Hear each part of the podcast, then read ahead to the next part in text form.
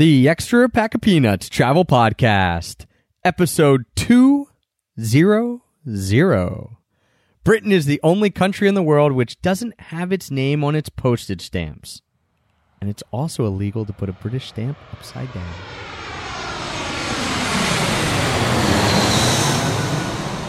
Today's show is sponsored by our good friends over at Tortuga Backpacks. And whether you are heading to Iran or you're heading anywhere else in the world, you need a good travel backpack. And the Tortuga backpack is the one that I always take with me. So if you're interested in finding a great travel backpack that's carry on size, head on over to tortugabackpacks.com and don't forget to use the promo code EPOP. That's E P O P, all capital letters, because that will get you 10% off your entire order. I'll show you Paris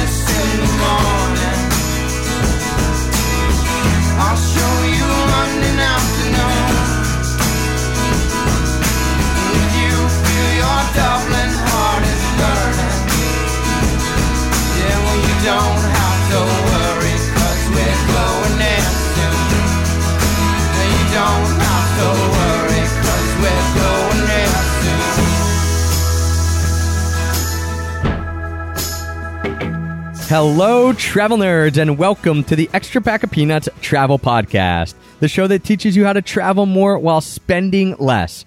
I'm your host, Travis Sherry, and today's episode is part two of my interview with Leon McCarron, British adventurer and filmmaker.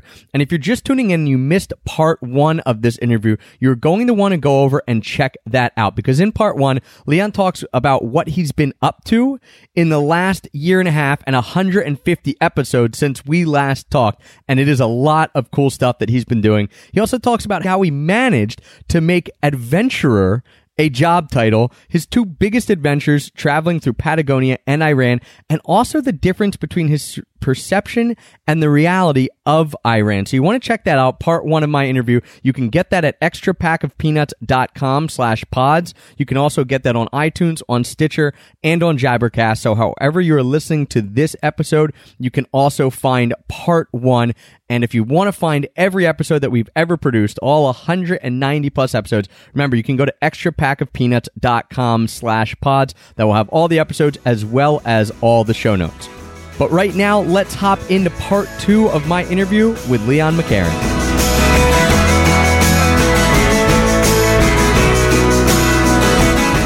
I remember one of you sent me the Kickstarter, like, check this out. You know, I'm like, okay. You know, they're going through Iran, and then boom, you're walking through knee deep snow, and I'm thinking, did, did I click the wrong link? Like, is this a different adventure?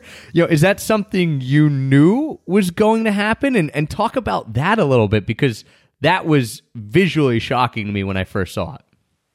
Yeah, it's it's cool, right? I'm I'm glad that you had that experience. Um, I got to say, we almost did a little bit as well when we got there. I mean, that's that's the beauty of a country like Iran is that it's huge, and a lot of people don't really appreciate quite how big it is. And I certainly didn't until I went there. But it's it's enormous, and it's and because of that, it's it's really diverse as well. So you know, you you've got you've got all these different climates and environments, and uh, the geography of it changes so much, as do the people. We went in the spring, which meant that the, once we got into the high mountains in the southwest, yeah, it was we were really high up. You know, we were um, we were thousands of meters up. We I think we were started at like three and a half thousand meters, um, and that's I don't know what that is in feet, but it's it's high. And, Yeah, and it 10 meant 10,000 feet roughly. Yeah. yeah, and so the the peaks above us were four and a half thousand meters, and the temperature was was really really cold. You know, well well below freezing, and um, and you just don't think of that. You think of a lot of people, and me included, before I went there, to think of Iran as you know, it's the Middle East, it's desert. It's That's it's that's what I assumed sandy. it was, of course. Yeah, and it has that for sure. A lot of it is desert and and looks like that, and it's kind of arid. But it's also got these crazy mountains that look more like the Alps or the Rockies, and that was cool. And that, and one of the lovely things about our journey was that it took us from these high snowy mountains and we followed this river which started out as a trickle just literally a little spring from the ground and we followed it down through the mountains uh, into these kind of fertile uh, mountains and then down onto the plains and people were growing crops and the river was growing and it, it got bigger and bigger and it became used for industry and it got to like half a kilometer, a kilometer wide, and then we got down to the the Persian Gulf, and th- that is practically desert again, and the temperature was super high, super hot, and um, our river turned into this international border with Iraq on the far side, and you know the difference that five weeks makes in a journey like that is it's a world away. So that's that's how long the journey was then, uh, from start to finish was five weeks. Yeah, and that's one of my favorite things about it is that relatively it's quite short. You know, it, it's a it's a long it's a long time to be away on a journey like this. But when you when you think of people making a living from adventure and expeditions, there's kind of an impression that you've got to be away for you know months and years. And the fact that we could go to Iran for five weeks and have and I I still maintain it's probably the most fun adventure I've ever been on, and also the craziest and most unpredictable. Um, and to have all of that in just over a month, and also to have it all for an individual cost of probably like twelve hundred dollars, and that's including flights and on the ground costs and everything. It's so inexpensive. You know, that's a that starts to work out like a pretty good deal. I, I didn't plan on talking about this, but let's talk about the cost a little bit because that is that's pretty amazing. Is Iran just a and again this is coming from someone and I I purposely didn't watch a film because I didn't want to know anything about it before other than the trailer and what I thought going in, which I think is important because that's what most people going in are are going to be like. They have whatever their concept misconceptions or ideas are of Iran the cost, I kind of assumed that it wouldn't be that cheap. Like maybe it wouldn't be super expensive. You're not in the middle of Paris, you know, but it's a relatively cheap country then. Yeah, yeah, it, it, it's it's amazingly cheap. And one of the things I like to do with the, the journeys I make is to to share the stories that I find with people, uh, so that they can enjoy them uh, and and kind of engage in them that way. But also to use these journeys to to try and encourage that travel, you know, and I'm, I'm preaching the, to the converted here, I know, but to encourage that travel is a lot simpler than a lot of people think and a lot less expensive. And a lot of those barriers are, you know, quite easily broken down. And so a journey to Iran is the tricky thing is visas specifically for Americans and Canadians. Um, at the minute, it's not possible to get a tourist visa to travel independently as an American. You've got to sign up as part of a tour group. But that I think that'll change um, because of how the, the, relationship is starting to thaw between uh, the countries. Um, it's also currently that way for UK citizens. It, it's kind of fluctuated and it's gone back around so that you can't travel independently. Um, and that's just kind of a slightly annoying bureaucratic rule that's been imposed. When we went, obviously, British citizens could travel freely. So it was just simply a case of applying, paying a fee, getting a visa, and buying a flight that you know a return flight from London to Tehran cost three hundred bucks.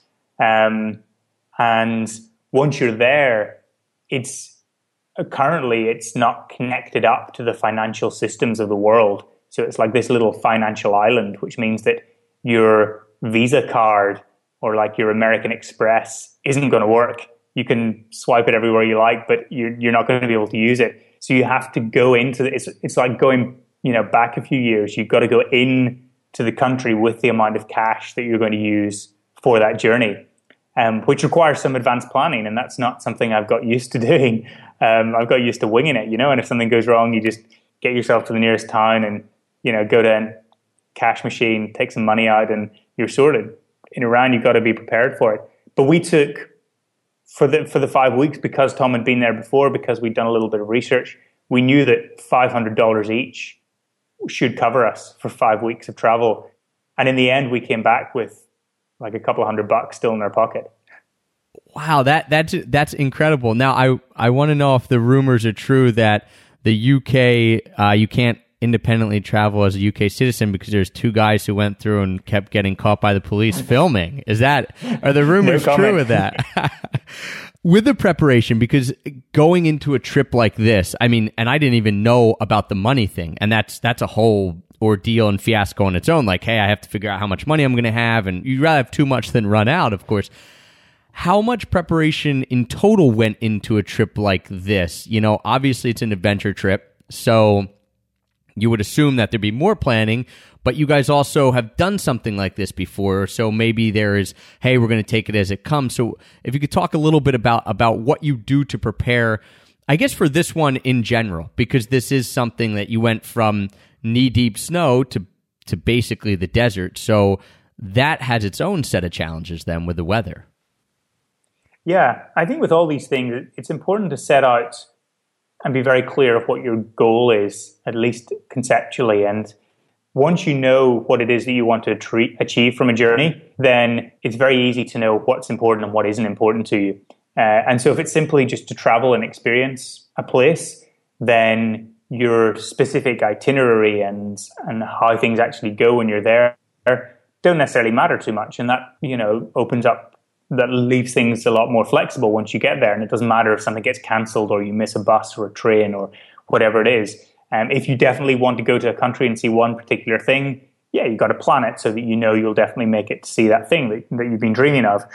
And for us, our goal was simply to experience Iran, to try and follow, to try our best to follow this river, um, to use a few different methods of human powered transport if we could, and depending on what felt most appropriate but simply to use that as an excuse to experience Iran and to try and represent that to people.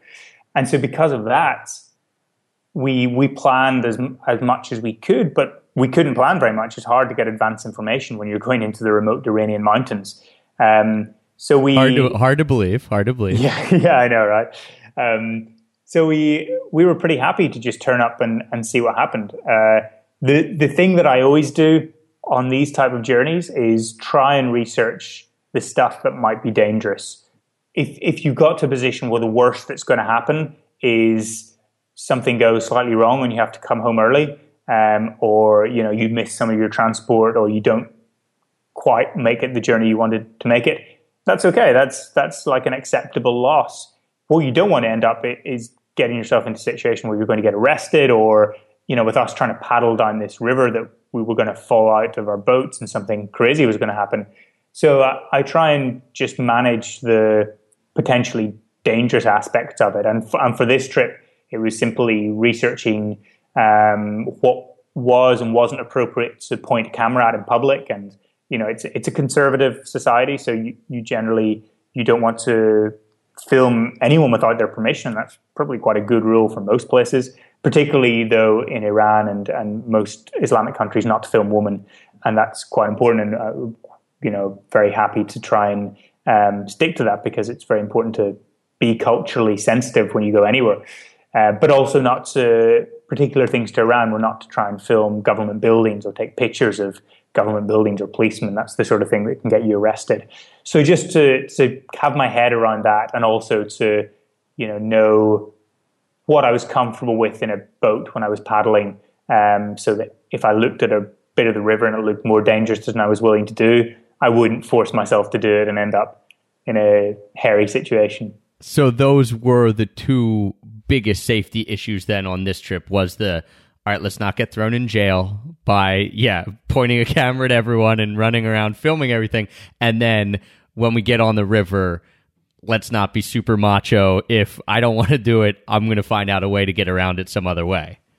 Yeah, because both of those things, if we'd done them, would have been pretty stupid. You know, it would have been totally self inflicted if anything had gone wrong because we didn't obey our own rules. And that's often quite a good, you know, a good rule of thumb for traveling is set yourself those parameters within which you're willing to operate. And if you step outside them, you know you're kind of asking for trouble and, and travel is is an inherently unpredictable thing and, and there's so many unknowns and 99.999% of the time they're good but you have to be wary that occasionally things might go wrong and you might end up in the wrong part of town where there's a chance of getting robbed or whatever but you you kind of manage those as best you can and and and hope for the best. So yeah we set ourselves these rules and tried to be sensible.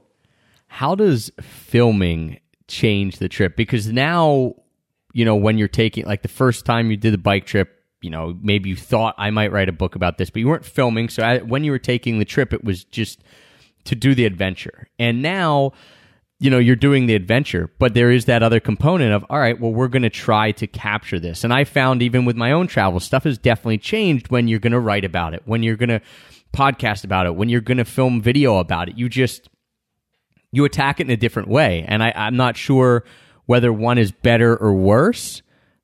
But how did it cha- like? How does it change the adventures for you? Because you guys are then saying, "All right, we're going to put on a, a feature length film here." I mean, that is no easy feat in its own right. Let alone trying to do the adventure. You know, finish it without getting put in jail or falling into the river, all that kind of stuff. But you're also then going to film enough stuff to to then boil it down to what you guys have now, which is almost an hour long film. So, how has that worked out, and what's that kind of dynamic like? Yeah, it's it's a really you know that's kind of right at the heart of the issue, and I think again it comes down to what your goals are for the travel that you're doing, and I I love the idea now that it's so much easier to make adventure films than it ever has been before because cameras are affordable and they're small and you know travel's more affordable and and we can go exciting places and film stuff, but a lot of the time the worst thing someone can do on their dream holiday is try and film it um, because you just you you take yourself right out of that experience uh, and you view it through a lens. And and filmmaking is it, it's kind of a you know it's it's kind of an art form. It's it's like any creative endeavor. You've got to have a structure around it. And if you just film little bits and pieces of cool stuff um, once in a while you you might be able to put together a little YouTube video of of kind of highlights and and if that's just what you want to create that's brilliant but if you want to try and tell a story that that you're going to you know show to bigger audiences or try and take to festivals or whatever, um, it becomes a kind of full time thing, and it can be really stressful. And it's one of the constant battles I think that I have, and I'm sure you have it as well with with the travel that you do. That you you feel like you never quite travel in the same way that you did before you started trying to share it. Um, it's just not quite the same, right? It, yeah, because then you know there are times too where you miss moments, like you're not filming and there's an awesome moment, and you think, "Oh, I should have filmed that," but you can't really go back and recreate. And if you try it, it's probably not going to work. And then you think like you're. I find it this way. I'm upset that I didn't get on film instead of being super happy that it just happened. Be, you know, because obviously I didn't expect that because we weren't set up to film. We weren't thinking about filming it. It happens, and you're like, man, that would have been great. And I can't imagine trying to put it together into a feature length film. Like, so did your story arc? I mean, did you go in knowing what the story was going to be? And obviously, you didn't know how it was going to, like, all the pieces of it, but did you have an idea of what the story was going to be? Or was it like halfway through you thought, okay, no, this is really what the story is going to be? I think once you've once you've committed to making a film about a journey, it's got to be your priority the whole way through. So we we that was our baseline. The, the the reason that we were in Iran was to make a film, and you know the fact that we could experience it personally was cool. But uh, we probably you know we we might not have made the trip if if we weren't shooting. So uh, that made things simpler. And we had a I guess we had three versions of the story. We had the story that we wanted to tell before we went there, our kind of ideal dream world story. Then we got there and everything went crazy and went wrong and uh, changed completely, like 100%. And we had that story of what actually happened.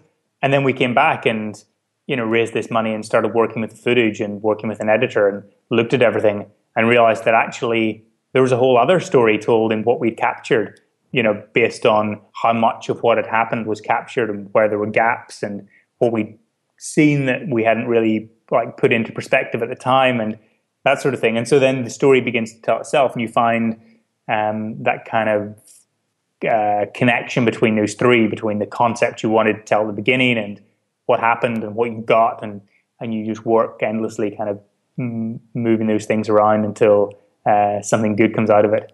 And and is the main theme then, and this is what it seems like from the trailer. The main theme is is talking about what what we've kind of talked about, where it's Iran. You have these misconceptions like you think one thing and it's completely different from probably what you think. Is that is that kind of the overarching umbrella story that's being told with then of course the mishaps that that obviously happened during the trip adding as as entertaining it bits and pieces yeah i think that's probably a good description um, I, I i hope that because it's such a it's kind of a crazy ride the whole journey um, and I hope that that just makes it a super entertaining 52 minutes or, or whatever it is. it's it's really easy to watch, and and that's that's kind of nice, and and you know that that was just by virtue of the fact that it was such a fun trip. Um, it made it easy for us to film that, but I would like that other message to come out, and we're, we're not trying to portray Iran as this kind of paradise. There are a lot of things that we didn't like about it, and those are included too. And you know, it's important to be three dimensional about these things, and and not to you know not to kind of paint the picture of what you know a kind of easy sell of like oh this is the friendliest country in the world everyone should go because it's not quite as simple as that right um, and good luck going now that uh, now that leon and tom have gone and no one can get visas yeah. to go through that we've cancelled all the visas. Um, yeah so it's it's kind of uh, that's that's what we really want people to come away with. Um, probably that's the primary message. The secondary message i would hope that comes out of it is just the accessibility of travel. You know, if ever there was a film that shows that you don't need to be clever, uh, you don't need to be talented, you don't need to have any common sense, you don't need to have any sense, you don't need to have much money, and you can still travel and have a, a really cool experience. I think this is probably it. So I hope I hope that's encouraging to people. Well, that is right up the alley of probably 95% of the listeners here, um, especially the no sense part, I think. And what I thought was really neat too, and with the filming, and I guess this this probably helps, is that you know you took your solo journey acro- across America in the road headed west in, in your book, and obviously you met people and rode with them and things like that. But it was it started off as just you, and that was the plan, and and you're the only one who did the whole thing. You know, now since then you've you've gone with Alastair Humphreys, you know, you've gone with Tom on two of these trips, as you mentioned, and we'll we'll touch on this at the very end. You have another uh, really cool project coming up that I want you to tell people about. But you're going to go with another guy named Dave Cornthwaite, who's been on the show. So all three of those guys have been on the show. You've been on the show. You've now traveled with a partner for most of these adventures. Is that something? Is that a coincidence? Is it just easier because you're filming, or is, or do you prefer that over the the solo adventure type thing? Yeah, it's the constant uh, question, isn't it, for travel travelers is whether to go alone or whether to go for company, and there's there's no kind of easy answer to it. Both have their pros and cons, and I think generally you you have a more you have a better experience on your own. I mean, not a better experience. You have a more um, in depth experience a lot of the time. You because you're more vulnerable and more open to everything, and you know it all rests on your shoulders. All the good, all the bad, everything comes back to you, and for a rite of passage journey, certainly, and first travels and uh, really meaningful travels, I think solo travel is really powerful in that respect. I did a lot of that and got really tired of my own company. um, you know, I'd spent plenty of time with myself. I was kind of ready for someone else to uh, join in, and I, I think as well. Once I kind of made that transition from enjoying travel as something I did in my spare time to trying to make travel and adventure also part of my every other aspect of my life, then I needed to find the, the, most efficient ways to tell those stories. And it's so much easier with someone else, both filming wise, um, it's easier to have someone else to help with that side of it, but just experientially, it, it helps. It, it, you know, you, you kind of have a, a better access route into conversations. There's two of you, it takes the pressure off and and so generally, I think, although I still like to go off my own for little periods of time, I like to do these long trips with someone else. And then what goes in then to, to picking a partner? Because you've had you know a multiple uh, a multitude of partners now, and and you did two trips back to back with Tom, and I'm. I, I don't want to speak for either you. Maybe you're ready to do another one together, and maybe you're like, all right, two's enough. Let's let's do go our separate ways for right now you know, because I, I agree with you. I think the solo travel and, having been someone who hasn't done much solo travel personally, um, and has, has mostly done it with my wife Heather, and then and then friends here and there. I think it is something that I that I long to do and will probably do at some point because I still want that coming of age or rite of passage, which seems odd as someone who's now like 33 and has traveled a lot, but it's it's just a different experience. But it is nice to travel with someone else. So how do you pick someone like you know if someone's going to go about something like this you know what do you look for in a partner do you just say like hey i get along with this person in general let's go for it yeah that, i mean that's that's not far off it's perhaps a little generous to to suggest that I would actually have an opportunity to pick someone because there's not necessarily a whole bunch of people that want to do these things. You know, if you say, "Hey, do you want to do you want to take like anything from six weeks to three months of unpaid leave and come do some miserable expedition that's going to result in loads of blisters and lack of sleep and you know sleeping in a cold mountain?" Um, you, the amount of people who are going to say yes is probably pretty slim. Right. So the crazies find the crazies just by a necessity, right? Yeah, exactly. So we all kind of hang out and share ideas, and I've been really lucky. I uh, I feel like every journey I've done, I've learned so much from the people I've done it with, and and that's that's just really nice. Uh, as you know, I, I'm quite a big believer in earning your stripes with the things that you're doing and, and developing and trying to get better at the, the skills that you value. Um, and so I've learned so much about expedition planning as well as the creative side of filmmaking, writing, blogging, and, and creating a career around all this sort of stuff through the people that I've um, gone on these trips with. And now the, the next trip I'm doing with, with Dave is really cool because Dave and I have been friends for uh, probably like four or five years now, um, or at least we've known each other for four or five years and kind of got to know each other a little bits more and more in between other journeys that we were doing. And we've been talking about doing something together for such a long time. And this this year just worked out. We had similar space free, and um, there was an idea that came up, and uh, and we we managed to kind of book it in before anything else took over, and uh, we head off in wow in like two weeks. yeah, talk about that real quick because we'll get back to Karun because I want to ask you one more question with that. But what is I'm intrigued as well because I just saw it on your website earlier today, and I'm like, all right, I'm not going to read all about it, but you have another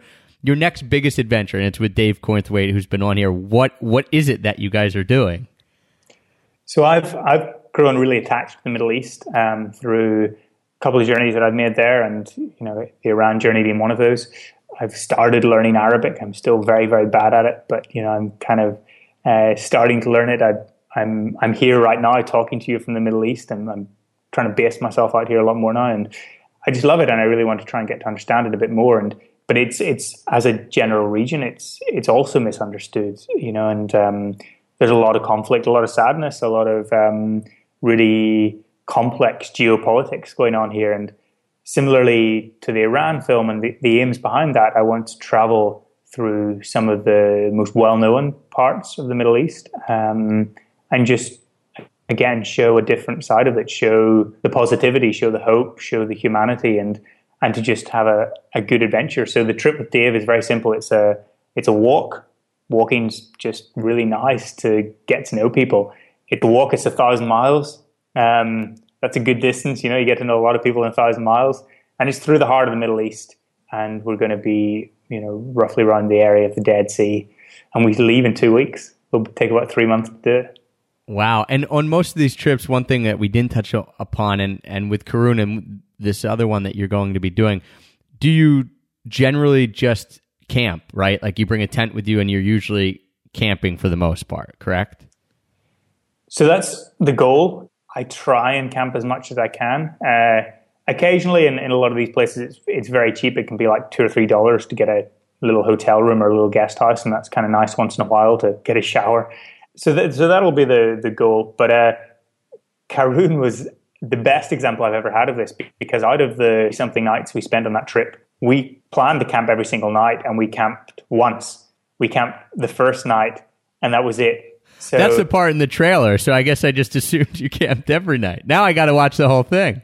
We tried to make it look as if we did, but um, yeah, we camped that first night. And I think maybe two or three nights we stayed in a cheap hotel somewhere. A couple of nights we stayed with uh, a friend of Tom's in a city called Esfahan every other night on the trip, and that's upwards of 30, we were taken in by people um, who just couldn't bear the idea that we were going to sleep outside in a little bit of nylon.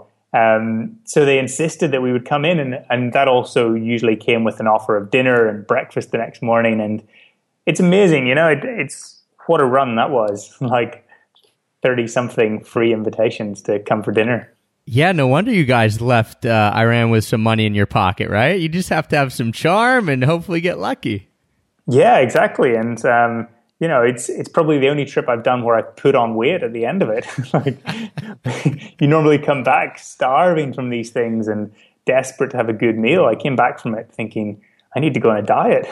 that is awesome. That I think right there, that little soundbite speaks to why you believe Iran is the, the friendliest country in the world. I mean, you know, 30 some nights where you're taken into a complete stranger's house, fed and, yeah, taken care of like as if you were a VIP guest. So, Leon, the question that we usually end most podcasts with and that, that everyone really enjoys is the question about the biggest travel mishap. And I know that you've probably had tons of different travel mishaps, even some that you talked about on the previous episode that we released. But I want to specifically talk about this trip with Karun. And was there something that happened during this trip that just is something that'll stick in your mind forever as like I cannot believe we end up in this situation or I can't believe I did this or that that really kind of speaks to the essence of travel. Yeah, I mean, I think on this trip there was probably more options than most to answer that question with. But uh, there was one that was just kind of totally out of in a totally different league of mishaps. Um, and it actually turns up in the trailer to the film. The thing I was most nervous about was the paddling, or one of the two things I was most nervous about. And my biggest fear was what happens if I fall out of this boat, right? Like in one of these remote river gorges, what happens? And I find out because I fell out of my boat in one of those remote river gorges. And the thing that you're meant to do as a paddler is hold on to your paddle. That's rule number one.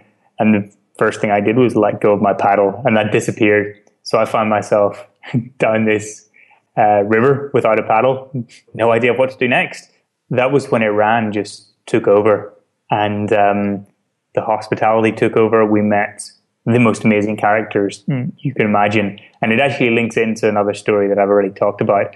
So I'll let people watch it and find out for themselves. But suffice to say, from being in just about the worst scenario, bar actually not getting out of the river that I could possibly imagine, we ended up having the best couple of days with food and new friends and this whole crazy adventure with these people that we met.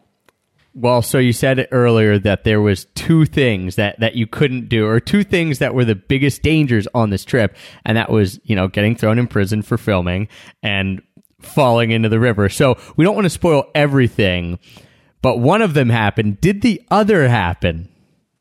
I'm pretty happy to say it didn't. We never ended up in prison, although we did end up in a lot of police stations.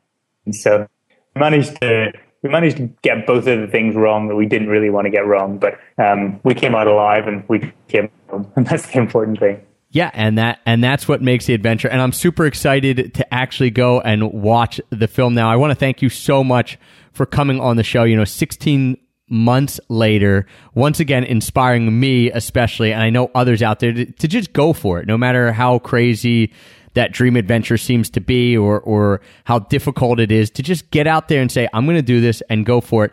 And Karun, so when people are listening to this, Karun will have just been released on Monday, November 16th, if you're listening to this right when it comes out. And I want to ask how people can find it, especially.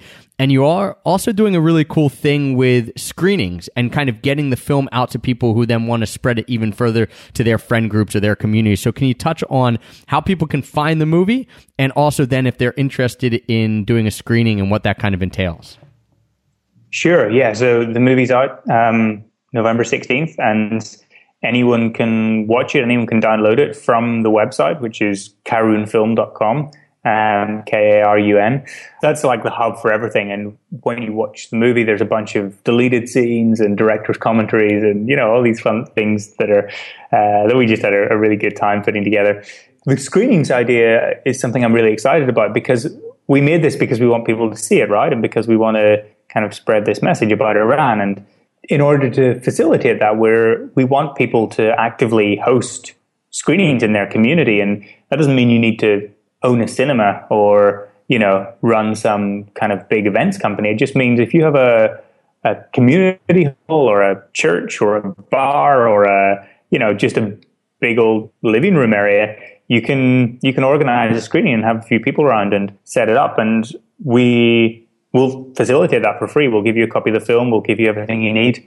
Um, if you can encourage other people to come and see it, so we're we're we're open to all suggestions. You can contact us through the website and let us know what you're planning, and we'll be happy to help. And the screenings they can also find out at karunfilm.com. That's where they'll go. And there's, I think there's a tab at the top, is there not, that says host a screening or something similar to that? Exactly. Yeah. Yeah. And then we'll, we'll also be able to use that to promote the screenings as well that, that anyone wants to organize. So, uh, yeah, that website's the hub for everything. And, and we hope it takes off. Yeah, and if you guys can't remember that, if you're listening on your phones or anything like that, remember you can go to extrapackofpeanuts.com slash pods, P-O-D-S. That is where all the show notes for all of our shows live. So you can click on this episode um, the show notes there, and that will then we're actually going to do something where we're going to embed the trailer onto that page as well. So if you forget everything, even though Karun is probably easier than Extra Pack of Peanuts, K A R U N. If you forget that, go to extra pack of extrapackofpeanuts.com slash pods, get the show notes. Everything we talked about will be linked there, and there'll also be the trailer embedded there, the the one and a half minute trailer, so you can check that out. And Leon, I am super excited personally because, as I mentioned, I only wanted to watch the trailer before getting on this interview. I cannot wait to actually now go and watch the entire movie. So I'm super excited, and I think that I will be trying to be holding, uh, try to hold a screening here in Philadelphia. So we'll have to touch base on that as well. Awesome, that's great. Yeah, yeah. Well, I, I listen. I hope after all this that you enjoy it. I, I'm sure that I will. And guys, I I would highly, highly recommend checking out Karun. You can go to karunfilm.com. You can also go to leonmccarron.com, and that's going to link up, of course, all the projects that he does, all the amazing stuff, The Road Headed West, the first book, and now this film. Amazing, amazing stuff. I want to give a shout out to our wonderful sponsors for this episode, Tortuga Backpacks. And guys, don't forget, if you haven't already and you're interested in learning more about the podcast we put out, as well as all the posts that we write and things like that, you can hop on our email newsletter list. All you have to do is text the word peanuts. P E A N U T S. Heather always makes fun of me, Leon, for spelling it out, but it's just habit now. So text peanuts to the number 33444. That will get you on the email list. You're going to get our completely free four video series on how we always get the cheapest airfare and things like that. Leon, thank you once again for coming in it's always always good fun. Um, I hope we can do it again a little bit uh, shorter than 16 months next time. Yeah, well, now every time you have an adventure, I mean, it seems like you're just going to be making films about all your adventures. We'll just have you come on and talk about the newest adventure. And I don't know, you average what, one every four or five months? So, yeah, we'll just make it a recurring segment here. I'll catch you in March. Sounds awesome. Thank you guys, everyone, for tuning in again today. Thanks for all the continued support, as always, and for making us the number one rated travel podcast on iTunes. And until next time, happy free travels.